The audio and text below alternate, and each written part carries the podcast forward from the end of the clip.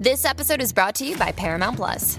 Get in, loser! Mean Girls is now streaming on Paramount Plus. Join Cady Heron as she meets the plastics in Tina Fey's new twist on the modern classic. Get ready for more of the rumors, backstabbing, and jokes you loved from the original movie with some fetch surprises. Rated PG 13.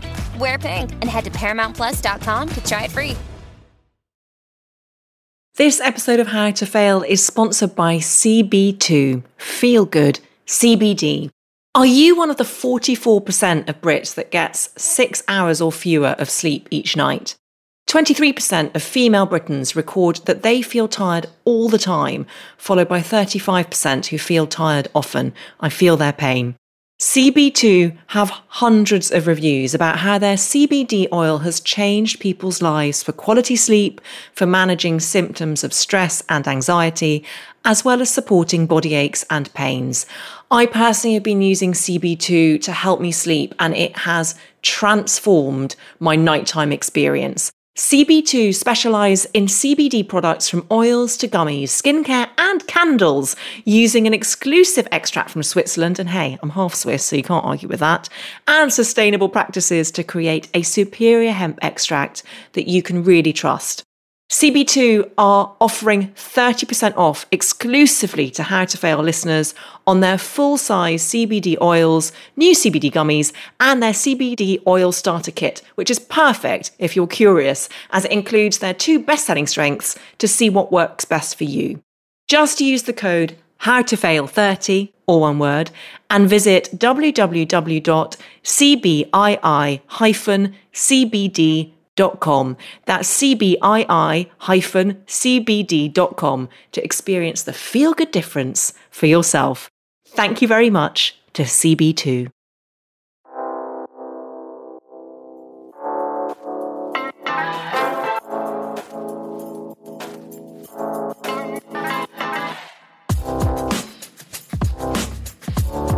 Hello, and welcome to How to Fail with Elizabeth Day the podcast that celebrates the things that haven't gone right. This is a podcast about learning from our mistakes and understanding that why we fail ultimately makes us stronger. Because learning how to fail in life actually means learning how to succeed better. I'm your host, author and journalist Elizabeth Day, and every week I'll be asking a new interviewee what they've learned from failure. When Baroness Hale of Richmond was made Britain's first female law lord, she created a coat of arms for her new title, bearing the Latin phrase for Women are equal to everything. This was indicative of her approach throughout her career, although arguably Lady Hale is a woman more equal than most. She was the first woman to serve on the UK's Supreme Court and in 2017 became its first female president until her retirement last year. In 2019, she won global attention for finding Boris Johnson's prorogation of Parliament to be unlawful. The ruling, which she delivered in no uncertain terms while wearing a black dress pinned with a spider brooch, made her into something of a social media star. Soon the Spider Brooch had its own line of t shirts, and Lady Hale was being dubbed the Beyonce of the legal profession. Although this was the ruling that brought her most attention, close watchers of Lady Hale's career would not have been surprised. She grew up in Richmond, North Yorkshire, the child of head teachers. She went to grammar school, then on to Girton College, Cambridge, one of only six women studying law in a year group of more than a hundred. She graduated with a starred first. After that, Lady Hale spent most of her career in academia, working part time as a barrister. And when she became the youngest person appointed to the Law Commission at the age of 39, she oversaw a number of important reforms in family law, including helping to devise the Children Act in 1989, granting powers to ensure children are safeguarded. It was an act which was later immortalised in an eponymous novel by Ian McEwan. I hope I have made a difference, Lady Hale writes in her newly published memoir, Spider Woman.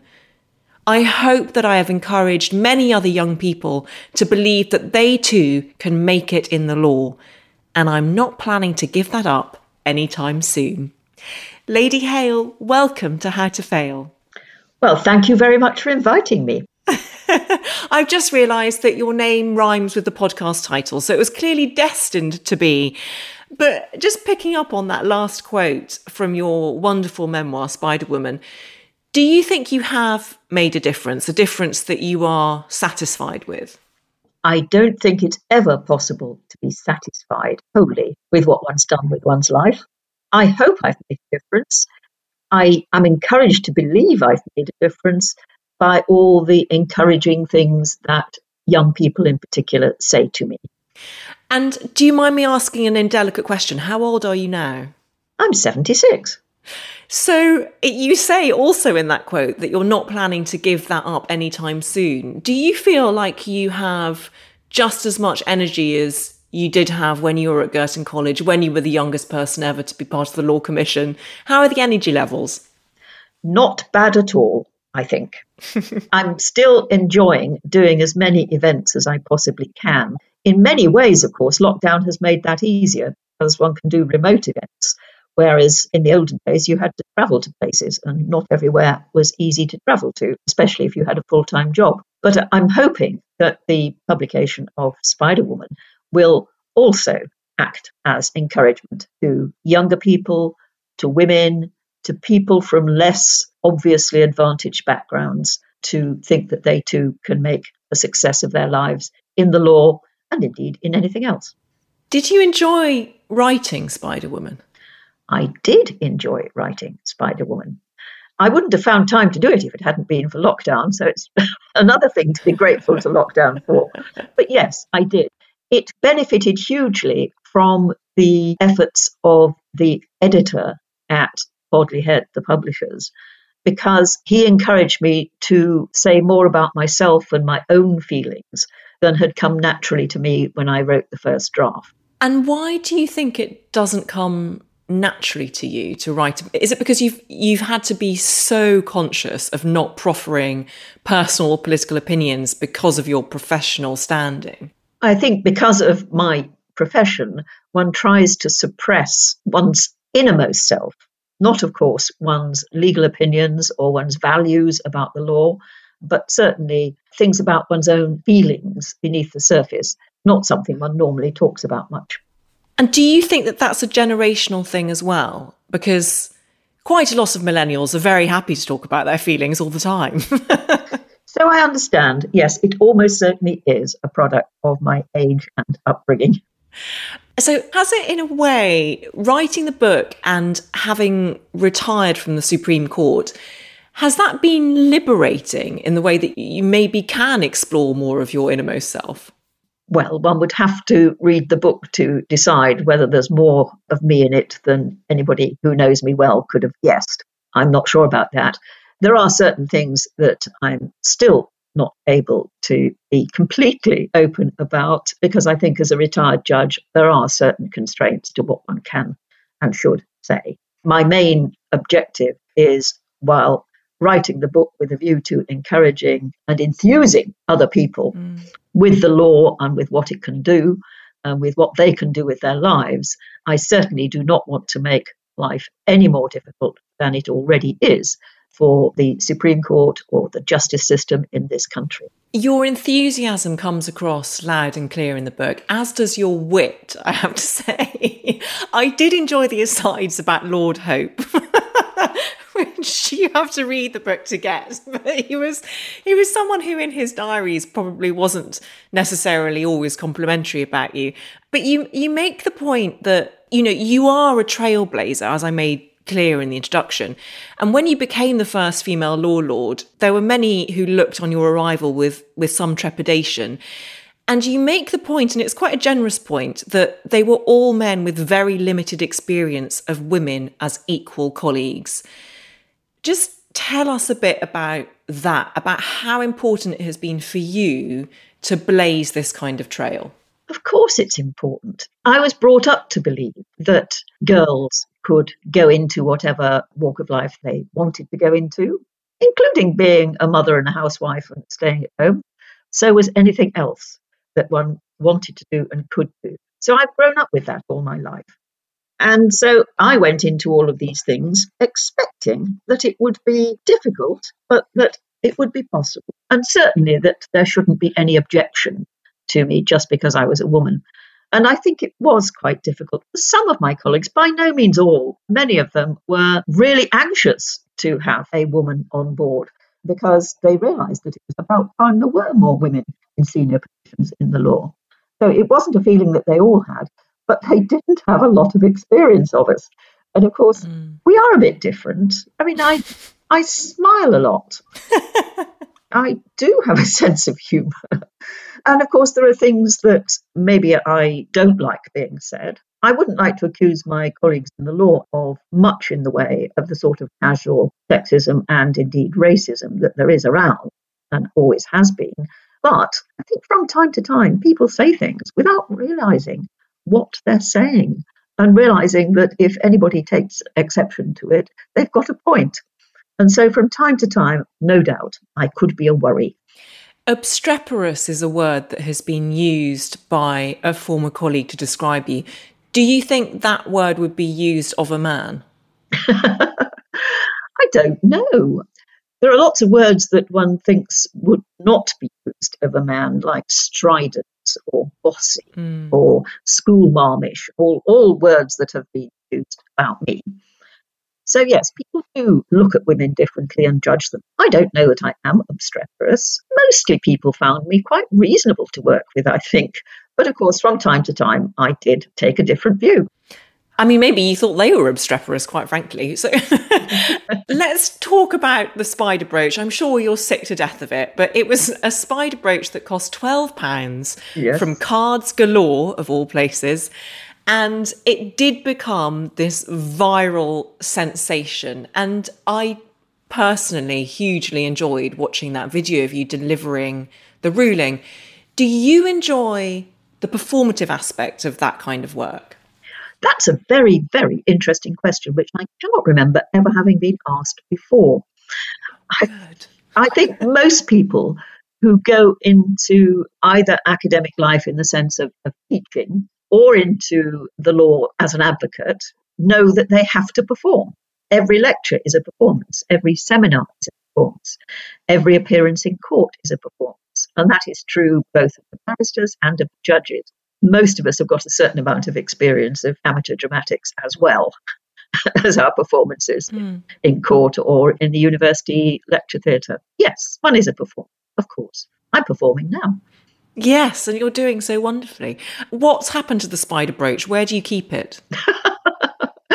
well, it is in my drawer full of brooches in my London flat. I do have a huge number of brooches, very few of them of any monetary value, most of them quite sparkly, and most of them of creatures of one sort or another spiders, frogs, dragonflies, bees, beetles, and so on and so on. And it all started when I was in the family division, where because we're sitting in private, we don't wear robes, but we are expected to dress in sober, dark suits or dresses. And my husband started giving me brooches to slightly liven things up a bit and to cheer me up. And it began with an antique silver spider brooch, the very first, and it developed from there. And of course, once people knew that I liked wearing brooches, then other people gave me brooches too. So the, the collection is rather large. There's a Toad of Toad Hall reference, isn't there, in terms of frogs and your late husband? Tell us about that. Well, yes, it developed really. It began with his likening his style of driving Toad Toad Hall. Not inaccurate. I'm sure his children will forgive me for saying so.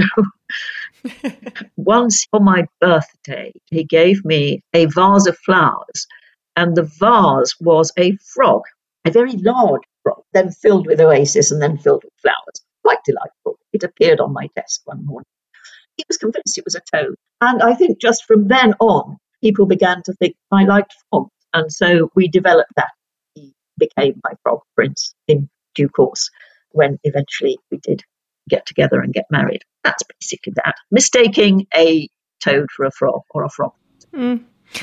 I'm very aware because you write about it in the book very movingly that Julian, your husband, died in July 2020, very suddenly, and you had a funeral under COVID regulations. And I just wanted to say how sorry I am for that and to ask how you are. Oh, that's extremely kind of you. Well, I'm doing the best I can.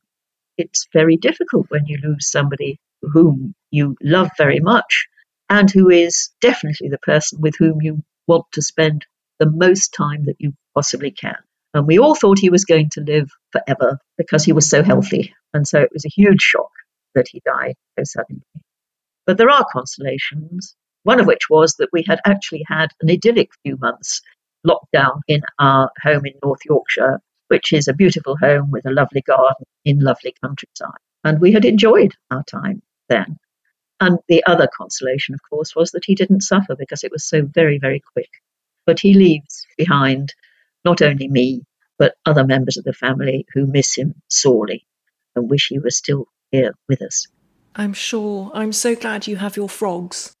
and I also, I'm very aware, Lady Hale, that whenever you talk or whenever you write, you are at pains to contextualize your experience and to acknowledge your luck and to express your gratitude and to think of others. And I think it's a very admirable quality. And even when you write about Julian dying, you do that so clearly and, and you say, you know, actually, given what other people went through during COVID 19, we were very lucky in myriad ways. And I just wanted to say that I think that that's a lesson to us all. But let's get on to your failures. So, your first one is rather unexpected, I have to say. Your first one, in your words, it's your abject failure to knit a dishcloth at five years old. Tell us what happened there. Well, there I was. I think I was probably in my first year in Bolton on Swale Church of England Primary School.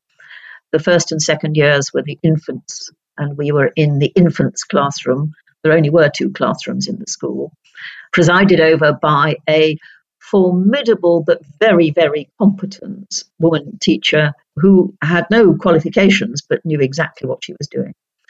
And I was, of course, pretty good at the three R's, but we also had to do practical things. And the first practical thing that we had to do was to knit a dishcloth. Very large needles, very thick yarn that we were using, and I dropped a stitch and didn't confess that I had dropped a stitch until we'd more or less got to the end. So the teacher tut tutted and then, of course, went down the dishcloth to pick up the stitch and looped it back up so that the whole thing didn't unravel. And you can imagine what a sorry looking dishcloth it was. Certainly no use at all as a dishcloth. So, yes, I might be good academically, but there were some practical skills that I would have to work on.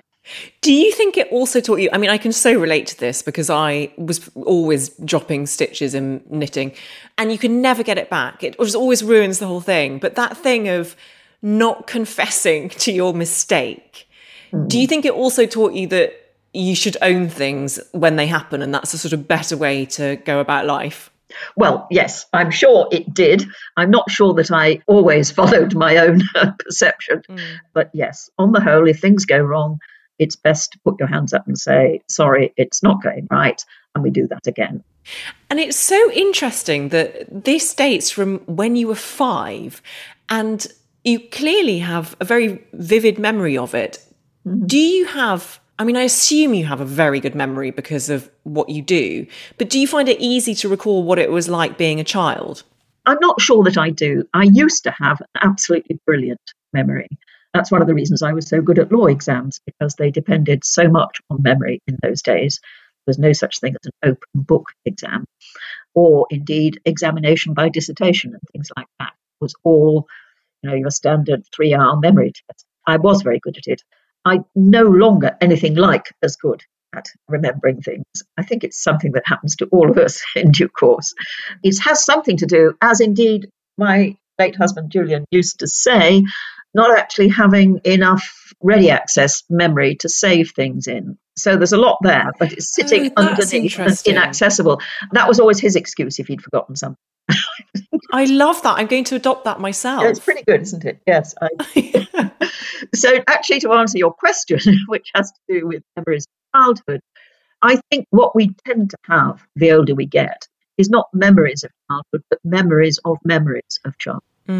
So, things that we remembered enough to talk about earlier in our lives stick with us. So, I have a thought that my first memory was of sitting on the floor playing with a wooden toy duck on wheels when I was about two, maybe 18 months. And that's what I think is my earliest memory. But actually, I don't think it's a real memory. I think it's a memory of a memory of a memory. Yes, that's very interesting. And you mentioned earlier that your parents just were very encouraging in the sense of you felt that you could do whatever you set your mind to when you failed to knit this dishcloth, was there any sense? Did you internalize that failure as I am a failure, Brenda, myself? Oh, I don't think so. I don't think it would be taken very seriously as a failure. But is it true that your head teacher told you you weren't clever enough to study history and that's what sent you into the law? That's a joke I make. Okay. the more accurate account is that by the time I got to the stage of choosing my A levels and then choosing what I would apply to at university, my headmistress, who was an Oxford graduate, did think that I was clever enough to go to either Oxford or Cambridge. And in those days, you could apply to both. But she was a historian and she didn't think that I was a natural historian. So she said to me, Can we think what else you might read? She was rather keen on the idea of economics. I was not at all keen on the idea of economics. We'd done some economic history as part of our A level history course, and I had not liked the theory at all. I was much more practical, down to earth sort of scholar. But I had thoroughly enjoyed, as I make clear, I think, in the book, the constitutional history of the 17th century, which is the most important century politically and constitutionally for this country. And so I said, hey, what about law? And to her eternal credit, she didn't say nonsense. Girls don't do law. We've never had anybody in the school do law before. Or if they do do law, girls only do it because their fathers are solicitors and so on. She didn't say any of that. She actually said, that's a good idea. Nothing we can do to help you, but we're going to encourage you as much as we can. So that's where I say that I right. chose to read law because my headmistress did not think I was clever enough to read history. What I think her real words were are not a natural historian. Your childhood sounds very contented in many respects, but there was this huge implosion when your father died suddenly. Mm. And I don't want to be a pseudo psychotherapist here at all, but a lot of people who I speak to who are very successful later in life have some sort of trauma, and it is often an absent parent or a parent who has died. And I wonder what effect that had on you and your drive, your ambition, if any. Well, of course, the ambition was already there because, as I said, and, and you said, our parents did take it for granted that we would go to university if we could. Now, we're talking the 50s here, and only about 2.5% of girls between the ages of 18 and 21 went to university. So it was quite an ambition for them to have, but it was taken for granted. And that came from both my parents. So the shock of my father dying very suddenly, not unlike the way that Julian did it, but it took him a little bit longer, at the age of 49, when I was 13, it was a huge, huge sorrow for us. But it taught us a few things, partly because our mother picked herself up, dusted off her teaching qualifications, got herself a job as head teacher of the primary school which my younger sister and I had both gone so that we could stay living in the same village with the same friends, go to the same school. And I think so that she could lead an independent life because she was under some pressure to go home to Leeds to her own mother and her sister who lived there. So I think there were some reasons for her sake that she was doing it, but there were also definitely reasons for us that she was doing it. So she was a huge role model. And the lesson was you must have the tools to lead an independent life. Mm. I think that's what both my younger sister and I learnt from that experience. She did say that her father, who was also a head teacher, had drummed into her how important it was for her to get her teaching qualifications. And this will have been in the 20s and early 30s. That, that sort of first generation of post the emancipation of women just after the First World War, or between the wars. And how glad she was that she did indeed have a qualification, which was obviously a valid qualification, and it meant that she could get the job that she did. Lots of lessons there, aren't there? So many. And what a brilliant woman your mother was to be able to do that. Thank you so much for sharing that. How important was grammar school to you? well, of course, in those days, these were the days when people took the 11 plus exam, and depending on one's results in that, there one's educational future lay because you either went to the grammar school, high school, had an academic education, and could expect to go on to university, teacher training college, train as a nurse, a variety of professional jobs. The alternative was the secondary modern school, which was not meant to be an inferior education, it was just meant to be a different education. But in fact, it was, in many cases, an inferior education. And so it was important. And it was, for somebody like me from a, a, village background, it was a lovely school in a beautiful town. It was a small school, 160 girls, I think, something like that. Stable population of mainly unmarried women teachers. It was stable because it's such a nice place. And I think we were probably quite agreeable pupils, most of us, that the teachers tended to stay. Fun piece of trivia. I also did the 11 plus because I grew up in Northern Ireland and it was still a thing there until really quite recently. And it is a terrifying exam to take at that age. I remember being told by a neighbour this is the most important exam you'll ever take. There was so much pressure on us. uh, all that mm. structured reasoning, and oh my goodness, I'm glad I don't have to do it again. Your second failure is not getting a scholarship to read for the bar. So, for the uninitiated amongst us who don't understand legal terminology, what does that mean? Well, in order to become a barrister, you have to join an Inn of Court, you have to pass the bar final examination, as it was then called, which you tend to do shortly after you've graduated, if you've graduated with a law degree. And when I was qualifying, you have to eat 36 dinners in your Inn of Court. That is a minimum of three dinners a term, four terms a year for three years. And because of that, most of the people whom I knew at Cambridge who were planning to go to the bar joined an Inn of Court in their first year, which meant they could then get their dinners eaten, take the exams, and be immediately qualified shortly after graduating. So I, okay, right, I haven't any money because it, it, didn't cost a lot of money, but I didn't have even the money that it cost. So I thought, okay, I'll apply to one of the Inns of Court for a scholarship. And uh, I can remember going down on the train from Cambridge to London. There was another contemporary whom I knew on the same train. And when we were all waiting to be interviewed, I can remember his saying, I had an excellent breakfast on the train course, in those days, you could get breakfast on the train. and uh, I can remember thinking, this is not my world. I wouldn't dream of buying breakfast on a train. anyway, that yeah. was just the beginning. And then I go into the interview. And of course, to me, you know, I'm aged 18, 19, maybe. There's a horseshoe of what appeared to me to be ancient men. They, they won't have been as ancient as all that, but they will certainly have been elderly, most of them.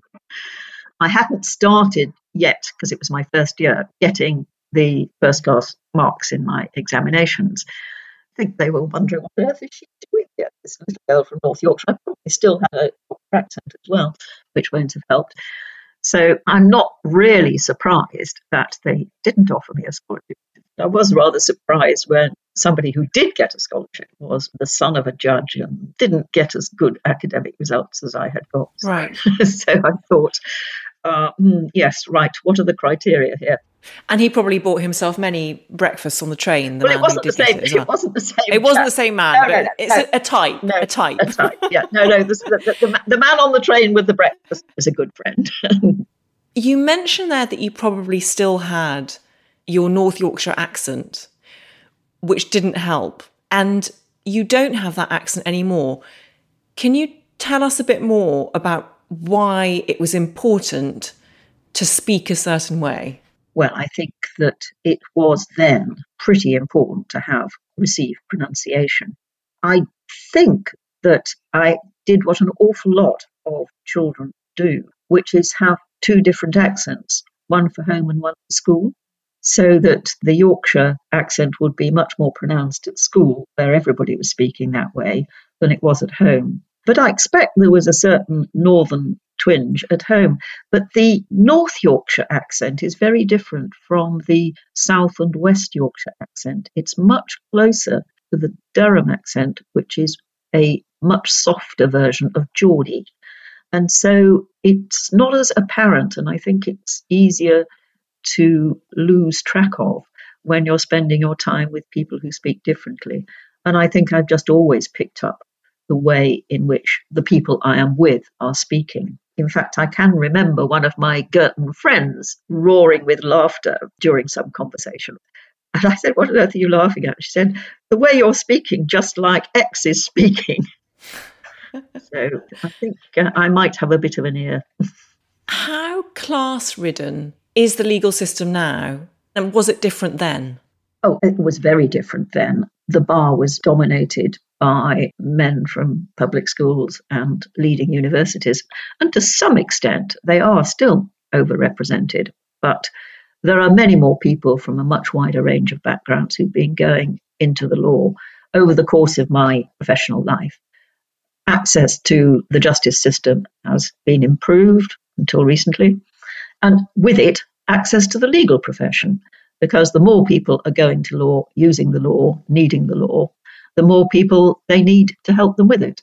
And so the two went more or less hand in hand. And you will now find lots of people in the law who don't speak with the so called received pronunciation.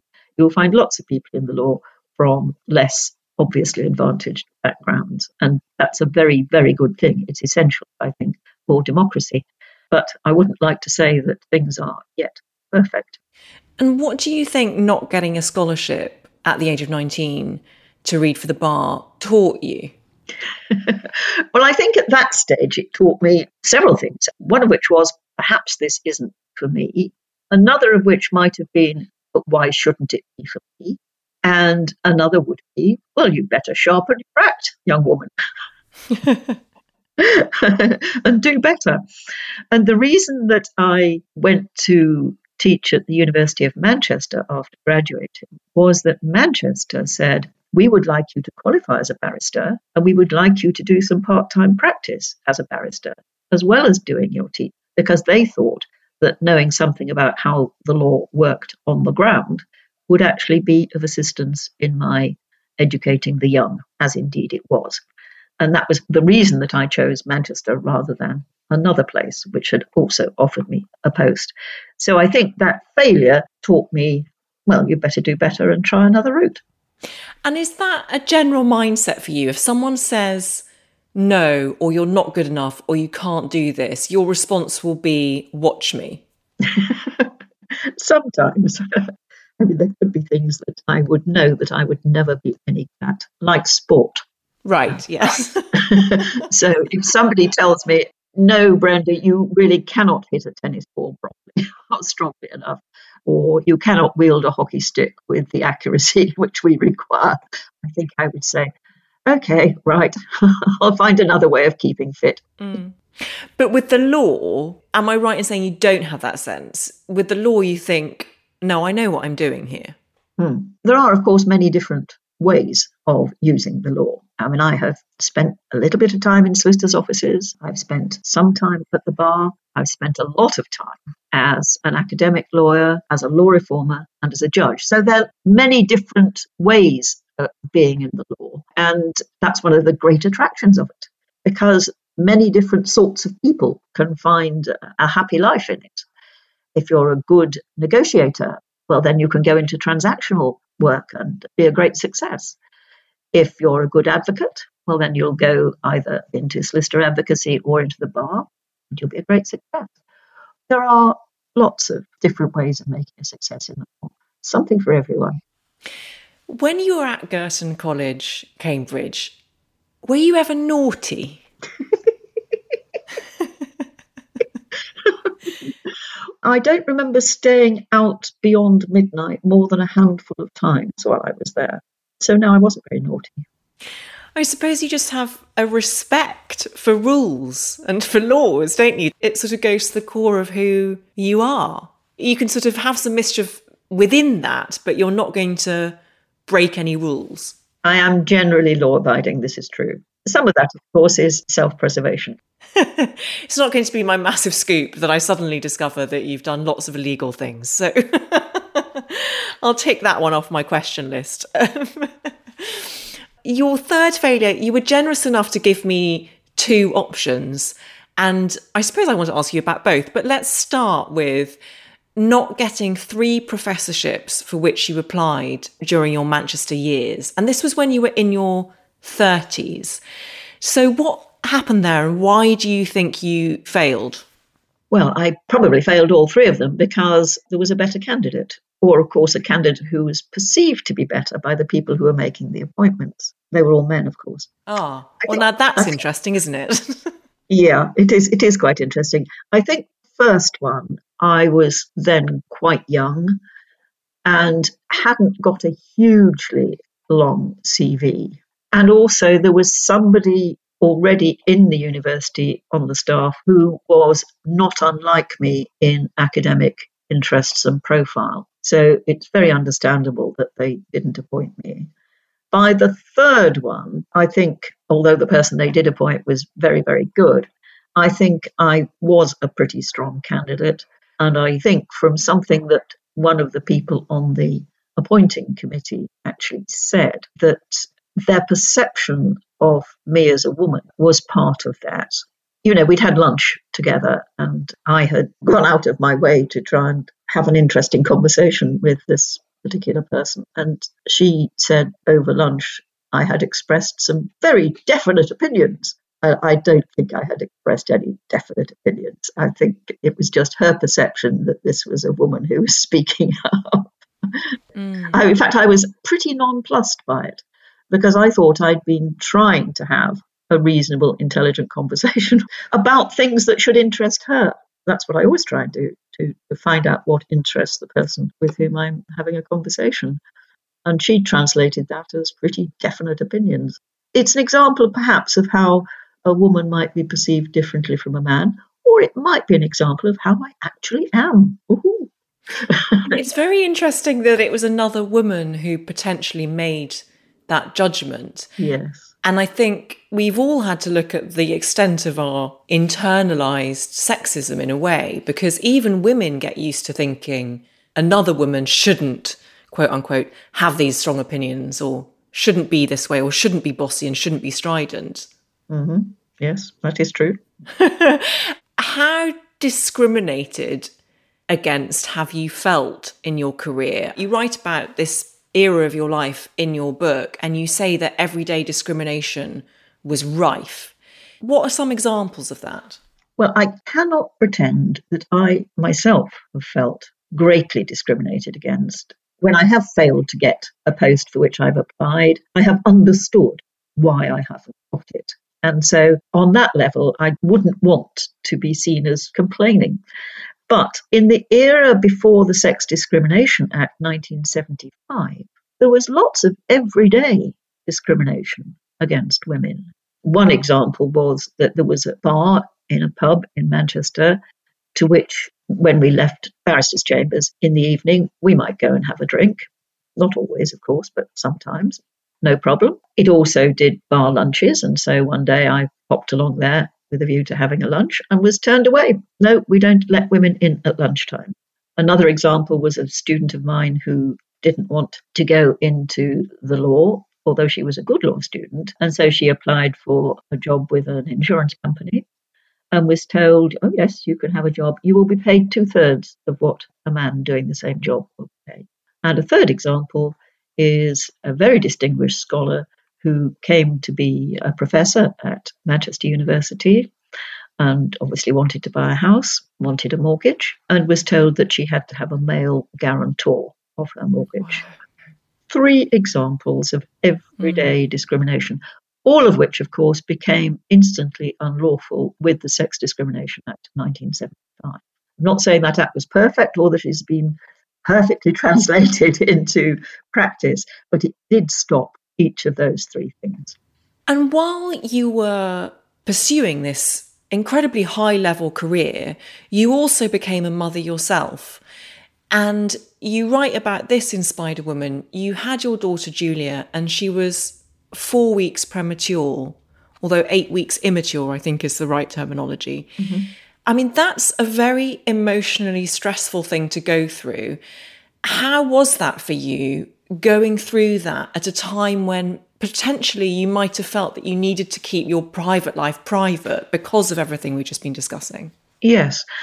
Well, of course, one of the reasons why I chose, after a few years of doing both practice and teaching, to concentrate on my academic career was that it was apparent that it was much easier to combine an academic career with having a family than it was to combine practice at the bar with a family. I was fortunate enough to be the second permanent full time woman member of staff at Manchester University.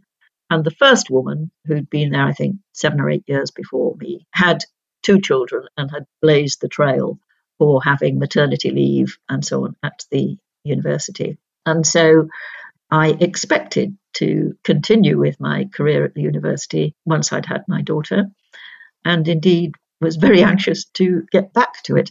And at that stage, I hadn't done anything very much to write home about. You know, I'd only had a couple of publications, I think, because I'd been concentrating on my practice at the bar. So, what having my daughter and deciding to concentrate on academic life did for me was to encourage me to make a success of that academic life. And it's after that that I started writing books and doing the things which bit by bit led to my public life. My daughter says that one of her earliest memories is falling asleep to the sound of my typewriter. Hmm. I absolutely love hearing that. I think it's such an important thing for other women who want to be parents to hear that actually having a child can fuel your ambition and make you more focused in your professional life in certain ways. Because I think we're just fed so much guff about motherhood and about how it completes you in a way nothing else will and how you'll be forever changed afterwards. And of course, it, it must change you in many respects. But I think that that's a wonderful thing to hear that it wasn't a question for you of juggling one against the other. It feels like there was a great synthesis there. Is that fair?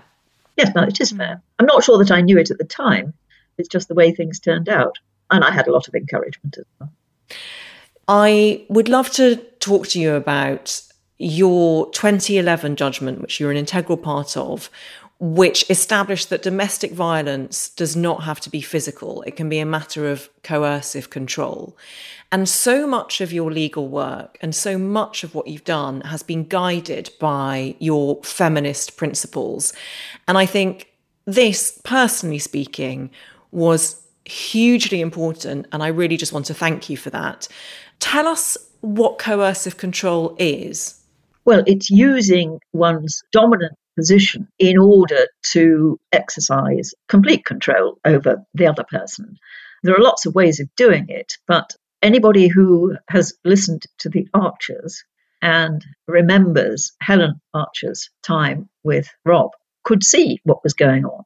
He deprived her of her job, he deprived her of contact with her family and her friends, he deprived her of her mobile phone, and bit by bit, he made her feel that everything was her fault, that she was uh, mentally unstable. He made her marry him in secret. He probably made her pregnant as a result of rape, although that's not entirely clear from the script. It was just that whole series of actions which deprived her of agency, independence, and will. And it's that sort of thing. There are many ways of doing it, but it tends to be economic control coupled with psychological domination and the making of a person feel that they have no agency, that there is nothing they can do about it. And it was very important to be able to recognize that as encompassed within the concept of violence. And my male colleagues agreed. When you're confronted with a judgment like that, with individual cases that carry within them stories of great trauma, how do you cope?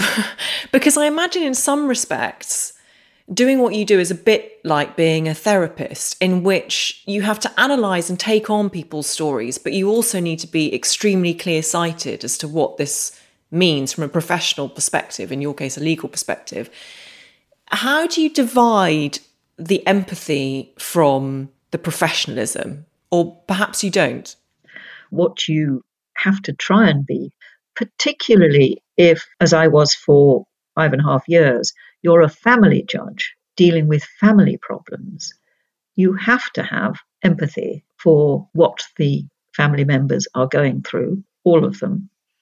But at the same time, you have to be sufficiently detached to be able to make an objective judgment about what the right solution for that family is. There's no right solution usually with these troubled families, but the least worst.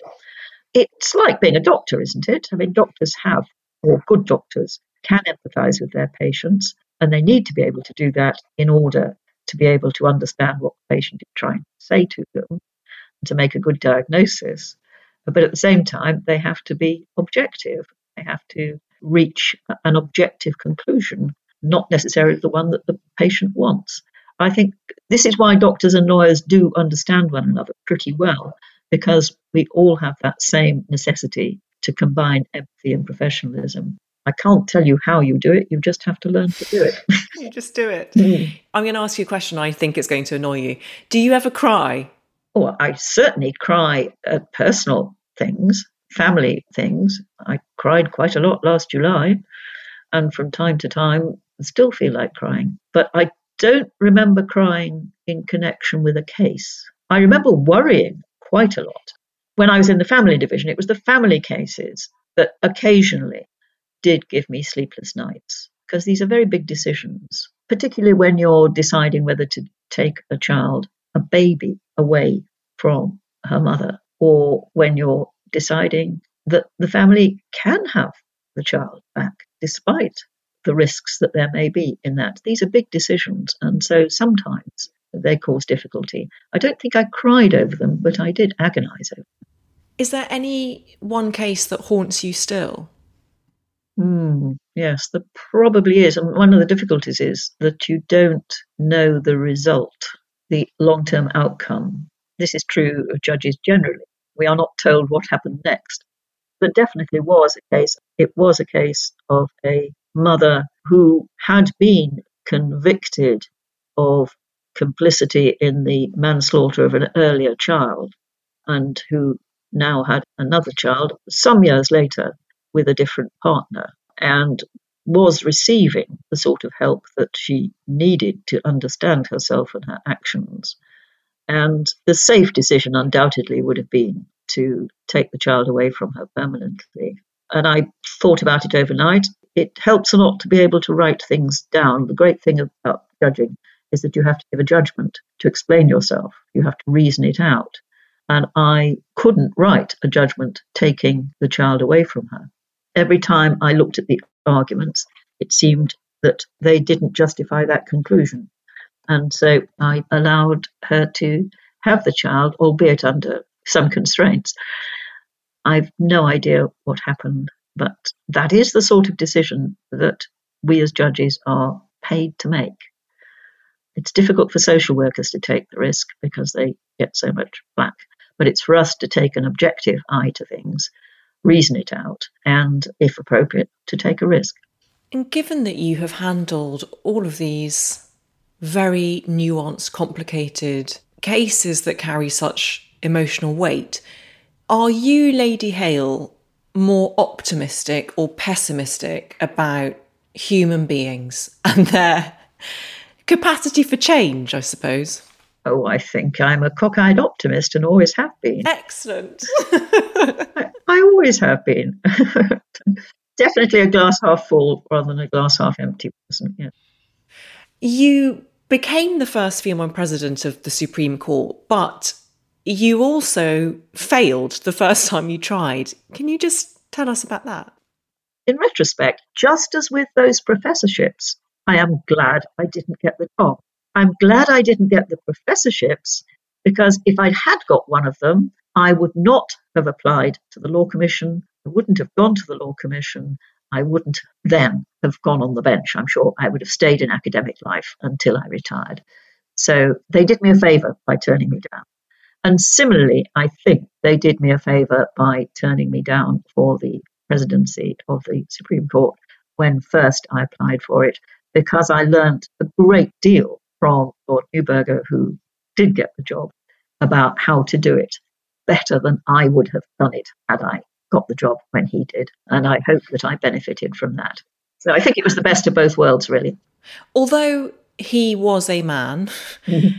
I'm guessing that you won't attribute the fact that you failed to get it then to sexism? I don't know. I don't think so. I don't think so. It might have been more to do with my character and personality. People have said that there was a Stop Brenda campaign going on behind the scenes.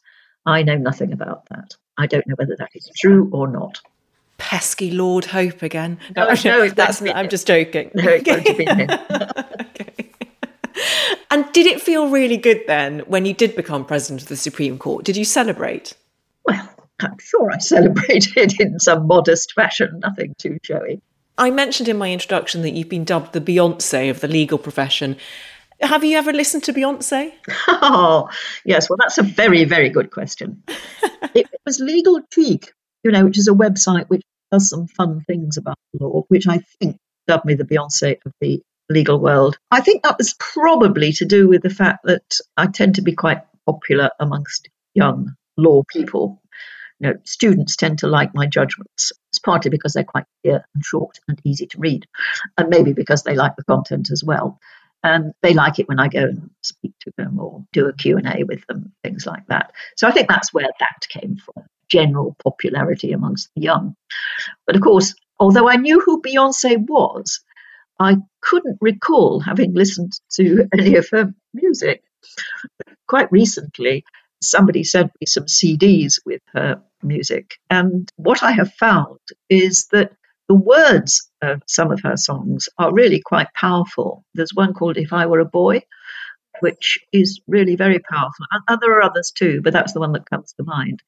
But on the whole, the music possibly isn't my kind of music. It's all a bit repetitive. Oh, Lady Hale, you have made my day.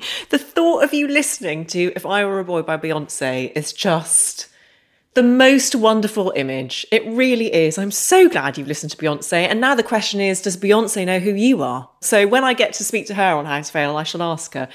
Um, just finally, I wonder whether you have a favourite fictional representation of a lawyer or a judge. Mm, well, you mentioned Ian McEwan's book, The mm. Children Act, which mysteriously arrived in my in tray the day it was published. Well, I enjoyed the book a lot, and, and it's pretty accurate. It's basically about the life of a family division judge, portrayed in the film by Emma Thompson extremely well. And so I think if I had a fictional character in the law, it would be the woman judge in the Children Act. Wonderful. Lady Hale, I want to thank you for everything you have done for this country, but particularly for women in this country, particularly for people from different kinds of backgrounds. And I also want to thank you for coming on How to Fail and being such a wonderful, enlightening guest. I cannot thank you enough for your time. Well, you're far, far too kind to me. But thank you. I have enjoyed it.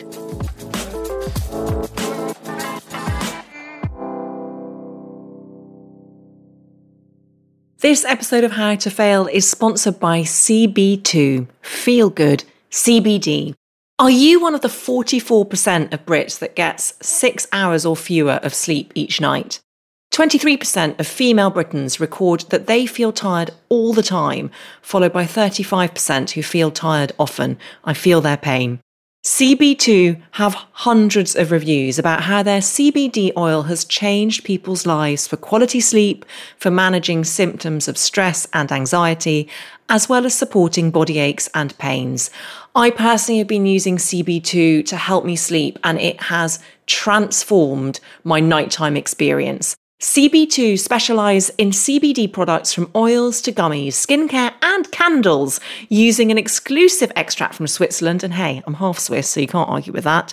And sustainable practices to create a superior hemp extract that you can really trust.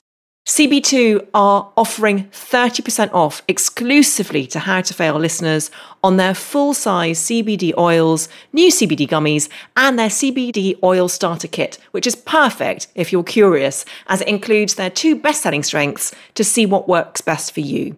Just use the code HowToFail30, or one word, and visit www.cbii-cbd.com cbii-cbd.com. That's cbii-cbd.com to experience the feel good difference for yourself.